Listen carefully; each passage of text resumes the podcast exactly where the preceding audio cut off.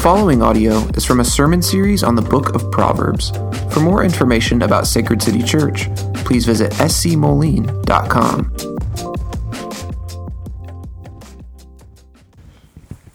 Hear the word of the Lord from Proverbs chapter 12, verses 1 through 16. Whoever loves discipline loves knowledge, but he who hates reproof is stupid. A good man obtains favor from the Lord but a man of evil devices he condemns. No one is established by wickedness, but the root of the righteous will never be moved. An excellent wife is the crown of her husband, but she who brings shame is like rottenness in his bones. The thoughts of the righteous are just, the counsels of the wicked are deceitful. The words of the wicked lie in wait for blood, but the mouth of the upright delivers them. The wicked are overthrown and are no more but the house of the righteous will stand. A man is commended according to his good sense, but one of twisted mind is despised. Better to be lowly and have a servant than to play the great man and lack bread. Whoever is righteous has regard for the life of his beast, but the mercy of the wicked is cruel. Whoever works his land will have plenty of bread, but he who follows worthless pursuits lacks sense. Whoever is wicked covets the spoil of evildoers, but the root of the righteous bears fruit. An evil man is ensnared by the transgression of his lips, but the righteous escapes from trouble. From the fruit of his mouth, a man is satisfied with good, and the work of a man's hand comes back to him. The way of a fool is right in his own eyes, but a wise man listens to advice. The vexation of a fool is known at once, but the prudent ignores an insult. This is the word of the Lord. My name is David Sanderson. I'm obviously not the normal speaker here. Uh, and I'm not sure if you're aware, Sam leads uh, a group called Sermon Lab. Uh, once a month, we get together and practice preaching the word. Sam is training young men to, um, to get up here and preach on Sundays. And so I'm one of those students. I've been practicing. I've been here before. Uh, if, you've, if you've seen me, I've preached twice here before. Uh, last time we talked about Revelation. This time we're going to be continuing in our wisdom series. Uh, over the last three weeks, we've looked at what is wisdom, how do we get it, and how do we walk in it or keep it. Uh, but uh, today we're kicking off five more weeks of a, a different section of this series where we're going to look at five virtues and compare them to five characters in Proverbs. Um, Proverbs uses this uh, teaching technique called characterization, where the author takes uh, wisdom or evil or a virtue um, and kind of teaches you about it through this idealized portrait or caricature of that trait. So he teaches you about the wise man by telling you what he does. He teaches you about the wicked man or the fool by telling you about what he does. So over the next five weeks, we're going to look at those characters. We're going to look at the fool, the simpleton, the sluggard, and the scoffer uh, and the wicked man, actually. And the goal of these sermons is to kind of look at these caricatures and kind of hold them up as mirrors to our own character to see, you know, what is the fool like? What is the wise man like? Hold that up as a, a standard and compare it to ourselves, compare it to the people around us, compare it to our culture. This is the, the goal of the writer of Proverbs as well. Proverbs is written by a father who's training his son, who is kind of a blank slate. They call him the simpleton. He's not a fool, he's not wise. And so the father's trying to show him these comparisons between different paths that he can walk. And so I hope this morning that, uh, that we're able to do the same thing. So, specifically this morning, we're going to see that the wise man is temperate. We're going to see the wise man as an, a master of his appetites. But before we jump into that, uh, let's pray that God would be with us this morning through this passage. So, will you pray with me? Father, uh, my prayer this morning is, is fairly simple. Uh, God, that you would just give us clarity to understand ourselves. God, that you would help us to peer into our, our motives and our character um, and help us to understand how we're wired. Uh, Father, show us where we're being foolish, and uh, by your Spirit, please change us. And Father, be with me this morning as I handle your word. Uh, pray that I would be faithful to it. Pray all this in Jesus' name. Amen. So this morning, uh, we're going to look specifically at the virtue of temperance, and we're going to compare that to the character of the fool in Proverbs. So temperance is not a word that's common in most people's vocabulary. I think most people, when they think about it, they think of uh, the political movement in the 20s and 30s to legalize alcohol, the temperance movement. Uh, and I don't think that does us any favors this morning. That's, that's pretty far from what we're going to be talking about. Um, I think that because of that, we think of the word temperance and we think kind of old world legalism. We, we don't think about uh, beauty or discipline or freedom or wisdom. We just think about, you know, dusty old school Christianity, you know, wrong side of history, left in the past thinking. But I, like I said, I think that that's doing us a disservice because temperance uh, is, a, is a storied virtue. It's one of the classic virtues respected by theologians and philosophers alike. It's one of the cardinal virtues of Catholicism. Uh, it's one of the key virtues that Plato and Aristotle discuss in a lot of their writing, alongside of courage, justice, and prudence. So, this is a virtue that a lot of people talk about. There's a lot of material out there. And so, we should think of virtues as wisdom in practice. So, temperance isn't necessarily a way of thinking, it's more of a way of acting. So, the, the equation that we've used for wisdom throughout the sermon series so far uh, deep character plus straight thinking plus skilled execution equals wisdom or the art of godly living. In that equation, I think that the virtues primarily weigh on the skilled execution portion. So, obviously, they touch on character. You need to have deep character to have virtues. You could be uh, a, a, disciplined person, uh, but be an alcoholic and just be disciplined in your drinking, right? The character has to be there in order to act wisely. But primarily, these virtues focus on execution. So, I've, I've been talking kind of all around uh, the definition. So, what is temperance? Temperance is moderation in passions or voluntary self restraint. This would include restraint from uh, retaliation in the form of forgiveness. This would be restraint from uh, excess or splurging in the form of humility. This would be restraint from arrogance in the form of uh, being humble. Uh, it, it, touches a lot of categories. The, the Greek philosophers, when they talked about it, they spoke more narrowly. They, they compared um, two extremes uh, extreme responses to pleasure.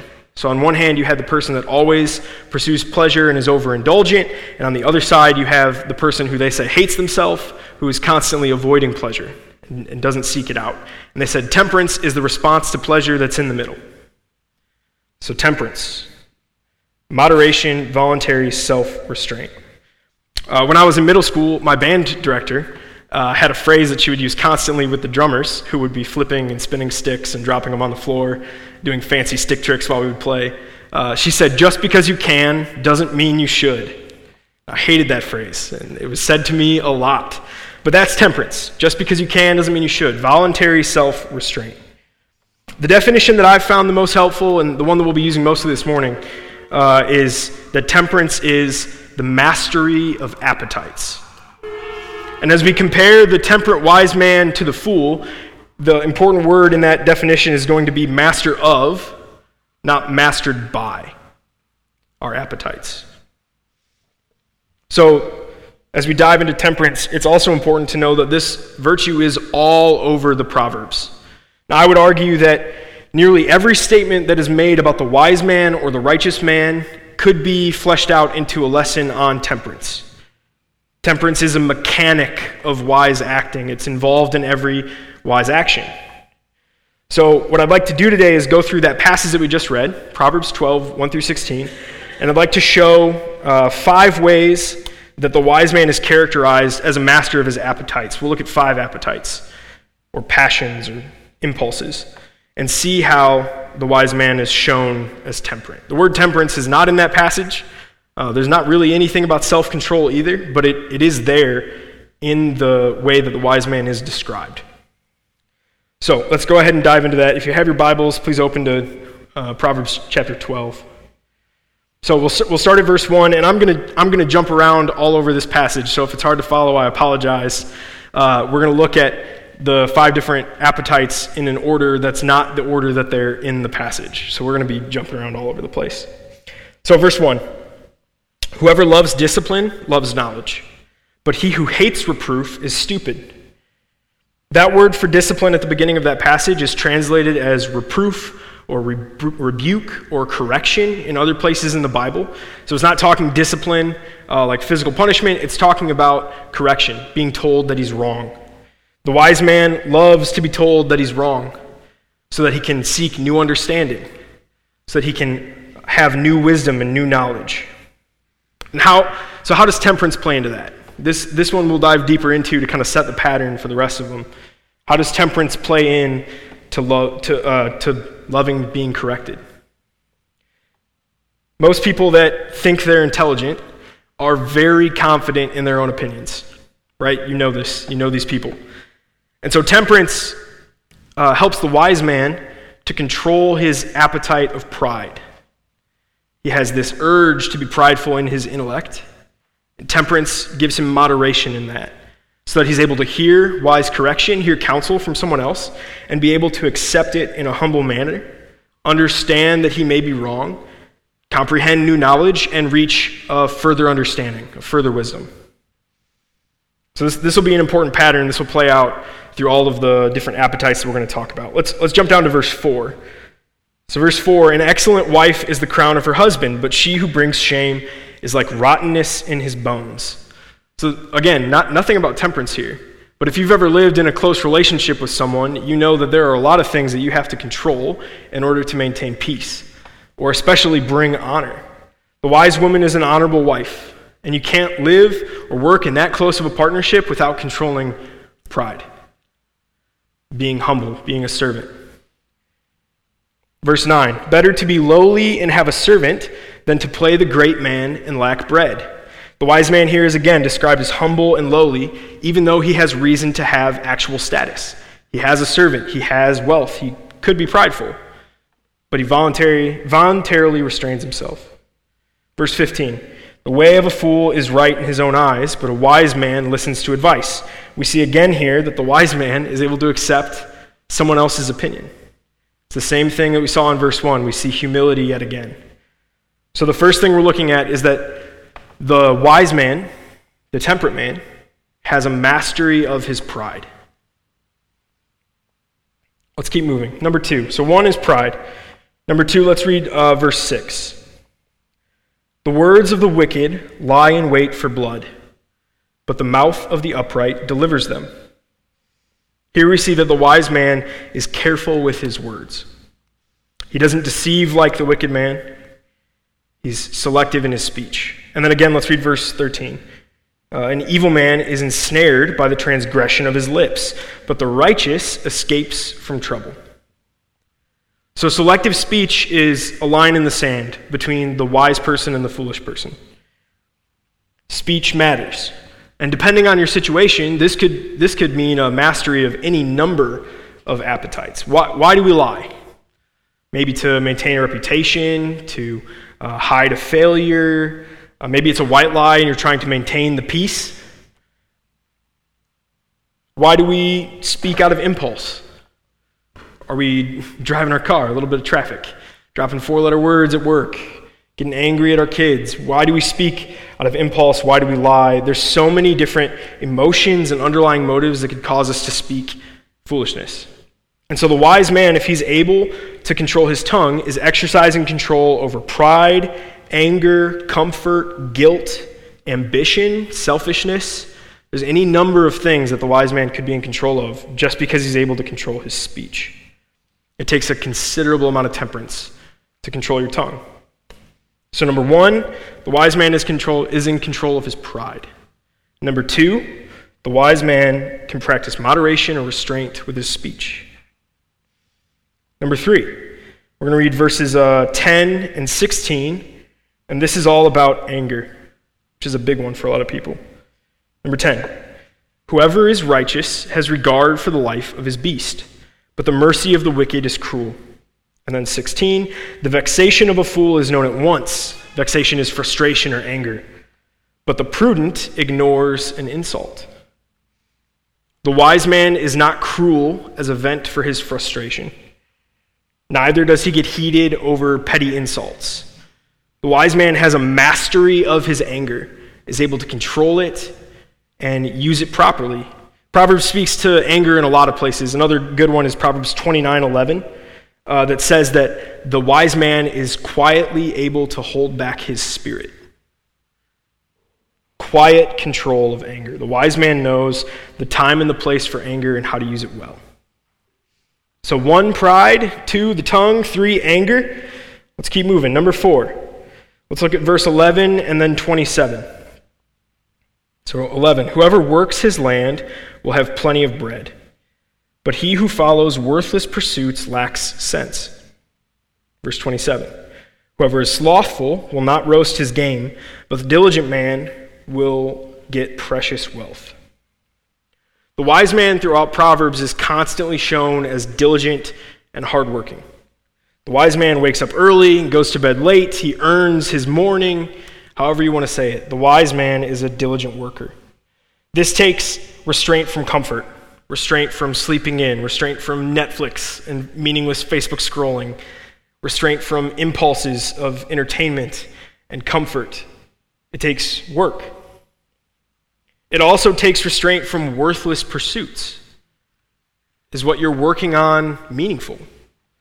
You could be working really hard and enjoying yourself in it. You could be disciplined in it, even. But is it, is it worthwhile? Is it a valuable, meaningful pursuit? The wise man doesn't waste his time on things that are pointless. That takes restraint from having fun sometimes restraint from entertainment, again, comfort. The things that we want to do, sometimes we have to do the things that are hard, obviously. So, where does your time go? This culture is so enchanted with screens. We use them all the time. Do you control your desire for comfort? Is entertainment ruling your life? So, one, the wise man's in control of his pride. Two, his tongue. Three, his anger. Four, we'll use entertainment. The wise man is a hard worker, he's diligent, he's in control of his desire for entertainment. For the last one, we're going to actually look at a different chapter. Uh, this is another important one to discuss, but it's not really explicit in this chapter. So turn with me over to Proverbs chapter 5. Now, this whole chapter is a warning from the Father to the Son about the foolishness of sexual sin, and in particular, adultery. It gets a whole chapter from the Father to the Son in the warning. So this is fairly important. This is a longer section. We're going to read uh, verse 1 through 9. Uh, and it's not on the screen, so if you have a Bible, please flip over. So, verse 1 My son, be attentive to my wisdom, incline your ears to my understanding, that you may keep discretion and your lips may guard knowledge. For the lips of a forbidden woman drip honey, and her speech is smoother than oil. But in the end, she is bitter as wormwood, sharp as a two edged sword. Her feet go down to depth, her, her feet go down to death. Her steps follow the path to Sheol. She does not ponder the path of life. Her ways wander, and she does not know it. And now, O sons, listen to me, and do not depart from the words of my mouth. Keep your, fa- keep your way far from her, and do not go near the door of her house, lest you give your honor to others and your years to the merciless. Sexual sin is particularly damaging and yet so prevalent. The father here acknowledges the lure of the woman and then follows it up with warning after warning about the punishment that follows her. The father even goes as far as to say in verse 23 of that chapter that the man who gives himself to the woman will die because of his lack of discipline. This is a fairly serious subject, and the father wants to make sure that he emphasizes this to his son. It's obvious to see here that the wise man, in uh, abstaining from sexual sin, is showing a mastery over lust and pleasure, comfort. Uh, but there's more here than that. There is a rewarding sense of power and control or even status in many sexual relationships. There's a rewarding sense of power. So the wise man is avoiding sexual sin, he's controlling uh, his appetite for pleasure, he's controlling his lust, but he's also controlling uh, achievement, power, status. There's a lot of temperance involved in that. So we could go on and on. There's, there's, like I said, every statement about the wise man could be shown to be a statement of what is he holding back on? What is he restraining in order to act that way? So, temperance provides the control of impulses, emotions, and underlying motives that can easily prevent us from acting wisely. Even if we know what the wise action would be, temperance is the control that we have to not shoot ourselves in the foot or to commit self sabotage in our pursuits. That's why temperance is beautiful, because it brings with it that freedom. Self control isn't often viewed as freedom. Most of the time, it's viewed as punishment or hard work. It's not sexy. It doesn't have all of the allure of being uh, impulsive or being spontaneous. But discipline is the most important ingredient to true freedom. If you have discipline or temperance, you're able to control your impulses and motives and achieve a goal. If you want to buy a house, you have to have the financial discipline day to day to control impulsive spending, to maybe restrain on things that you would normally buy in order to save up for that purchase. If you want to run a marathon, you have to have the discipline to get up every morning and go running. If you want to be successful in your career, maybe you want a promotion, you need to have the daily discipline to perform in your job, even when your motives fail. Even when you don't feel driven that day, you want to call in sick, you have to have the discipline to overrule that desire for a greater purpose. I, don't, I really wish that I was this way. I wish that I executed like that in everything. There are so many times in my life that I could think of where I've shot myself in the foot, right? I left college and took on a whole bunch of more debt college debt and then graduated, bought some things that I couldn't afford, took on more debt, that's shooting yourself in the foot. That's the impulsive foolishness that temperance frees you from. So, as we hold up the mirror of the wise man of Proverbs, as we look at this caricature, we need to take the time to examine ourselves. Do you want to be like this, first and foremost? Do you see the freedom that this discipline provides? You see this virtue in your life today? Are you making moves to be more disciplined? There's probably areas in your life where you have mastery over one thing, but on the other side of your life, you're being ruled by an impulse. So we need to understand which appetites do we have a good grasp on and which ones are we letting rule our lives. But we don't want to just look at the example of the wise man. Like I said, the father gives two examples the wise and the fool. So now let's turn to the fool. The fool is uh, the most general of the characters in Proverbs. So, of the, the other characters that we talked about, you can actually bucket some of the other ones into the fool. The fool is kind of like an overarching umbrella. You could put the sluggard, the scoffer, and the wicked all into this bucket of foolish, where the simpleton, um, he, he's kind of in his own area. So, obviously, if you can break the fool up into all these subcategories, there must be a lot to say in the Proverbs about fools. And that's completely true. So, we're going to walk through a handful of passages. We're going to go through a lot of scripture, and none of it is on the slides. Uh, and you're probably not going to be able to keep up. So, just listen closely. Uh, it'd be a lot of page turning if you tried to follow me. Uh, but we're going to look at seven characteristics of a fool, and we're going to look at 14 passages. We're going to move through them fairly quickly. But as we're working through what the fool is, our goal should be to compare the fool with the temperate. See the fool's impulsive nature. See how the fool is out of control. And understand and examine ourselves to see where do we line up with the fool and where do we line up with the wise man. So, number one, the fool talks a lot. Proverbs 18:2 says, "A fool takes no pleasure in understanding, but only in expressing his opinion. You've been in conversations with these people, right? The people that uh, the whole time you're talking, they're just thinking about what they want to say. These are people that you hate having a disagreement with because they're not trying to understand you, they're not trying to seek uh, insight into their opinion. They just want you to make sure that you either agree with them or that you fully understand them. They're not seeking understanding from other people. And this comes from that pride, right? Where the wise man's in control of his pride, the fool is driven by it. Especially if they have a pride in their intelligence or a pride in being right, They don't think they need any input from someone else. I'm correct. Why would I need someone else's opinion? They should just listen to me. Right? That's foolish understanding. Proverbs 15:2 says that the tongue of the wise commends knowledge, but the mouth of the fool pours out folly. The fool speaks quantity over quality, constantly just blabbering on and on about something the fool knows nothing about, spreading rumors. These are the gossips. These are people that are Facebook foolish, sharing everything that they hear constantly, seeing an article that affirms what they already believe and throwing it out there without even reading it.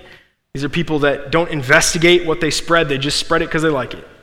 Right? This is foolish behavior. So, question yourself when the rumor mill is going on at work, how involved do you get? Do you spread information that you haven't confirmed, that you don't know for a fact is true? Maybe it comes from an unreliable source.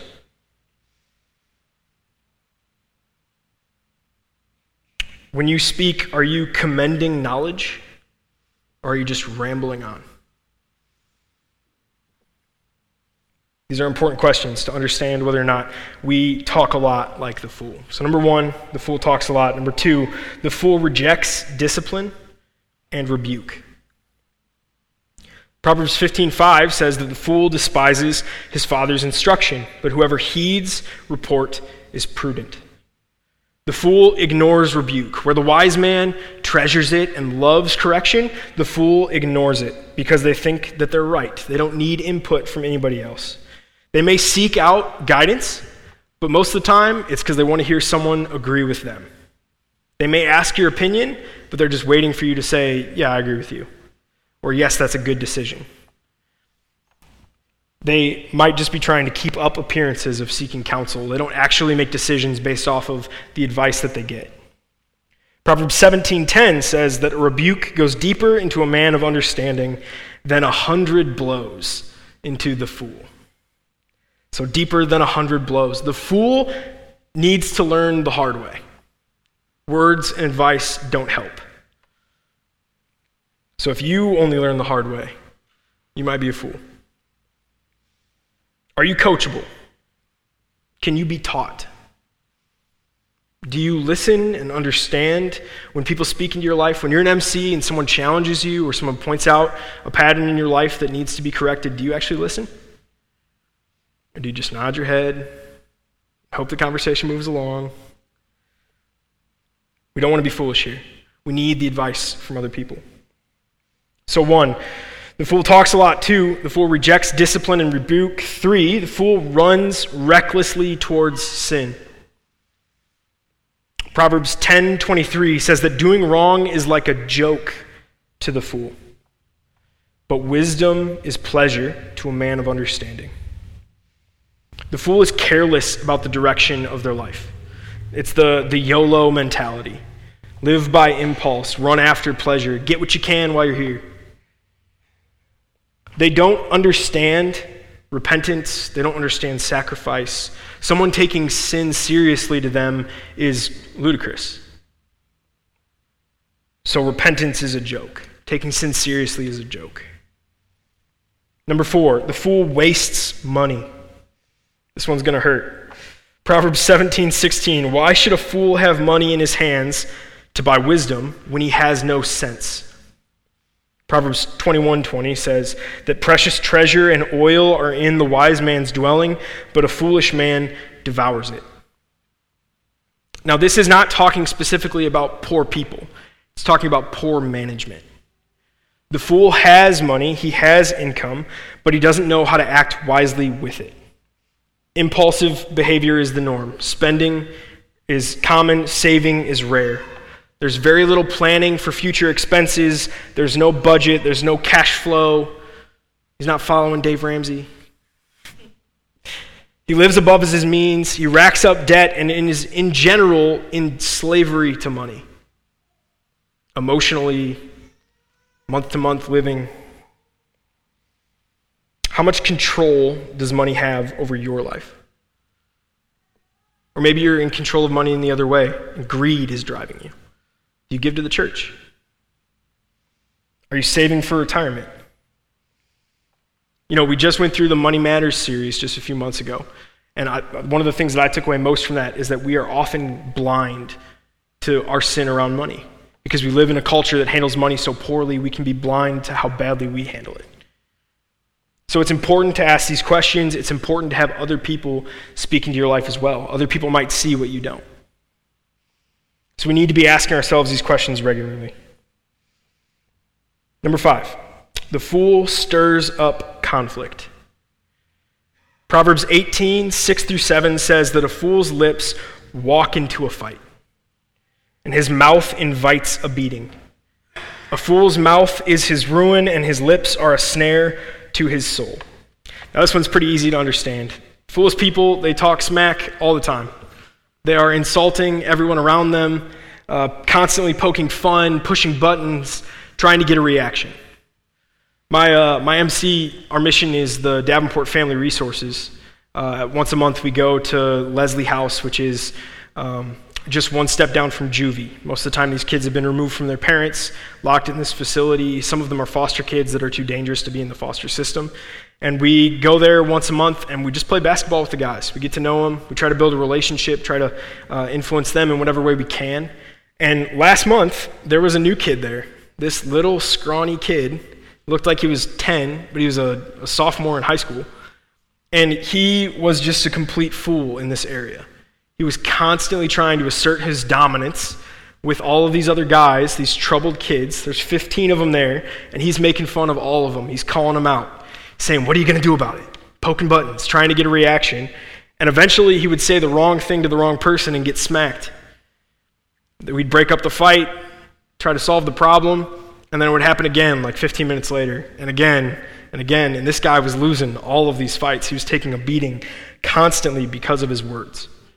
Now, we may not be that extreme, right? We may be not, might probably not stirring up fistfights constantly. But how often do we say something to specifically get a reaction? Where we know the right buttons to push to irritate this person just enough, to push the line just a little bit. We stir up emotion on purpose all the time. Number six connects to number five pretty well. The, the foolish person has a short fuse. So they stir up conflict and they themselves have a short fuse. They're looking for a fight. Proverbs 12, 16 says that vexation of a fool is known at once, but the prudent ignores an insult. Proverbs 29, 11 says that a fool gives full vent to his spirit, but a wise man quietly holds it back. Those verses should be familiar to us because the short fuse is in direct contradiction to the temperate man. Where the temperate man has control over his anger, the fool is driven by it. He has no control, where the wise man uses it properly. Number seven, the fool is convinced that he's right. This also ties into the not receiving rebuke, not wanting correction. Proverbs 12:15 says that the way of the fool is right in his own eyes, but a wise man listens to advice. Our definition of wisdom is uh, uniquely God-centered, right? Wisdom comes from God. Fear of the Lord is the beginning of all knowledge. So our definition of foolish is also very God-centered. The fool is a fool because he has a prideful self-assurance. He thinks he knows what wisdom is. He thinks he knows what's right. The fool rejects the need for God because of his foolish self dependence. He knows what's right and wrong, he doesn't need any other input. Where in your life are you ignoring the advice of Scripture? Where do you know better than the Bible, than your community, the people that speak into your life? Now, when we see these characteristics, I'll, I'll go through them again really quickly. The fool talks a lot, the fool rejects discipline. He runs recklessly towards sin, wastes money, stirs up conflict, has a short temper, is convinced that he's right. When we see those characteristics, we need to hold them up as a mirror again to analyze ourselves, to analyze the people around us. Where do you see these characteristics in your own life? Like I said before, this is an idealized portion or idealized portrait. It's a caricature. So no one's actually like this. There aren't very many people out there that are uh, foolish in all of these ways. The world isn't that black and white. But the reason that we build out this character is so that we can recognize it in smaller ways. We shouldn't look at this list and say, okay, I'm good. I only really struggle with two of those seven. I'm not a fool. I'm, i must be wise.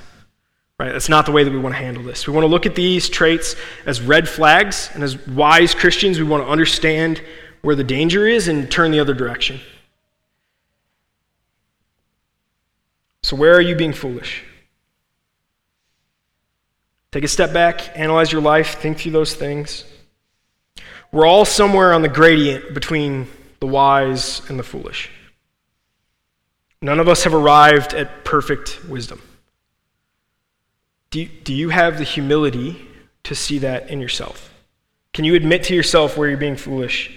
Can you admit that you need to be repentant? Because you know, foolishness isn't just folly, it's, it's sinful. It's rejecting the wisdom of God. It's acting in a way that is contrary to the nature of this world, contrary to the nature of God. I'm sure there's some people here this morning that at some stage in their life, or maybe right now, your life is in a complete mess because of your own foolishness. We, we often have to deal with the repercussions of foolish behavior in our lives. Maybe you've racked up thousands of dollars in credit card debt. Maybe you're constantly in control. Maybe you're constantly controlled by your money. Maybe your anger and your short temper has put you at odds with your family. It's lost your relationships. Maybe you've lost jobs because of your lack of discipline. We can often feel that we have been a fool, we are a fool, and we will continue to be a fool. It's, it's sometimes hard to see a path towards the wise person. We may think that, you know, I have a temper. I'm always going to have a temper. That I'm an impulsive person. I'm intuitive, it means I'm impulsive. Or maybe I'm emotional. I make emotional decisions rashly, quickly, all the time. We can very easily bucket ourselves into one of those and think that there's no hope for change. So, what is the hope for the fool? Do we just try harder? Just be more disciplined? I hear this a lot from people. Have an accountability group, let somebody else in, seek advice from an older person or someone that's really killing it in that area, try to figure out how they do it. All of those are just different versions of try to be better, right? And that's, that's not hope. It, it doesn't work. Those may be good advice, but there needs to be a dra- dramatic heart change before that can happen. So I want to read Psalm 107, uh, verse 17 through 19, because I think it captures the hope for the fool better than I can.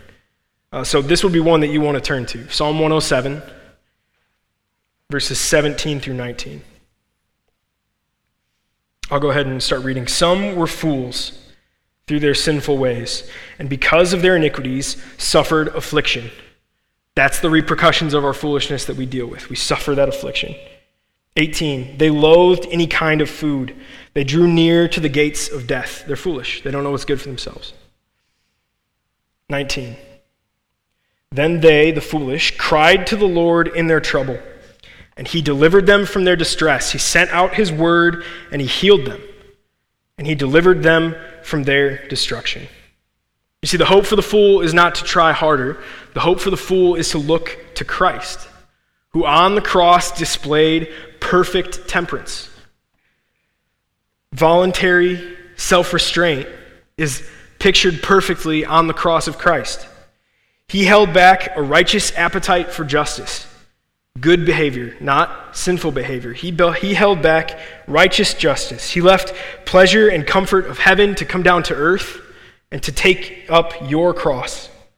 Daily rejecting his divine right as creator God, he dealt with hunger and thirst and tired and being sick, things that he, he didn't have to deal with. He voluntarily took on for you and me. And when we look to Christ and we see his perfect temperance, the Holy Spirit works in us to change us bit by bit into the character of Christ. And we really need to do that because Jesus came to save the foolish.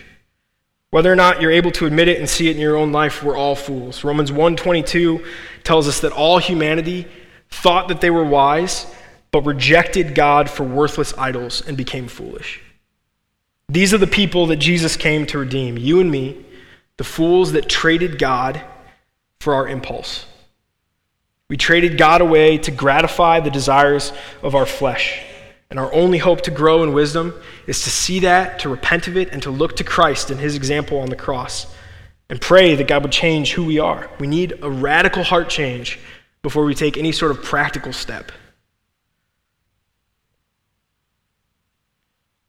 What would our church look like if we, if we grew in temperance? If we rejected foolishness and we turned to wisdom? How would we change? This, this is an area that I, I'm really praying that God would grow our church in, specifically temperance, as we walk through this wisdom series. Because our mission as a church to uh, plant churches, make disciples, and renew the city, uh, the identities that Sacred City talks about being a servant and a family, uh, a leader, a missionary, all of these large visions that we have as a church, they cannot be achieved without temperance. Without wisdom, yes, but temperance specifically. We can't act that out without control of our passions, control of our appetites. So, do you want to have a better MC? Do you want to have a family that is willing to be vulnerable, that corrects people humbly, that gives generously? You need to reject foolishness and turn to temperance. That takes control of pride and anger, control of power, all the things that we talked about, in order to be a good MC family member, you need to have that temperance. Do we want to reach our community? Do we want to plant churches in the Quad Cities? Then we need to have temperance. We need to be able to reject the passions of our flesh. We need to be able to turn away from self sabotage in ministry. You need to be able to control your longing for comfort, your fear of rejection, in order to share the gospel. If you want to have a deeper relationship with God, you need to guard your time in the Word, which takes temperance and entertainment. It takes rejecting lots of things in order to give that time its place. See, this is the difference between Christian and secular discipline. There's a lot of people that aren't Christians that will talk about self mastery, setting goals, and getting achievements. Uh, Jocko is probably the most prominent right now. Joe Rogan talks about this. Uh, Jordan Peterson talks about self mastery. There's a lot of people out there from a secular worldview that are talking about this very virtue. So, what makes this Christian? It's what you set, you set things aside. The difference is what do you then go after? The secular mindset says that I control myself so that I can better myself. It's all about achieving your goal or accomplishing something great. But the Christian temperance is grounded in a love for Jesus Christ and his mission. That's the mindset that says, I control my appetites so that I can ravenously chase after God, so that I can be compelled by the love of Christ, not my own passions. You see, I want our church to grow in temperance not so that we can all be in great shape and go to the same CrossFit gym and get promotions at work. No, no, no. Those things may be good, but I want our church to grow in temperance so that we can be wholly dedicated to the mission of God in the Quad Cities. So, as we come to the table this morning, we're reminded yet again of Christ's temperance shown for us on the cross. He restrained himself to the point of death on that cross for us, as we sang this morning. So, as we eat and drink this morning, let us look to his example and pray that God would change us into a temperate people. Let's pray. Father, we are a people that are far too prone to self sabotage. Our motives are broken, our passions are running wild. We're far more impulsive than we want to believe. But Father, even still, you chose the church to glorify yourself. You bought us with the blood of Christ. Father, I pray that you give us wisdom, that you give us temperance, so that we can be a people wholeheartedly dedicated to your mission. Father, I pray all this in, in Jesus' precious name. Amen.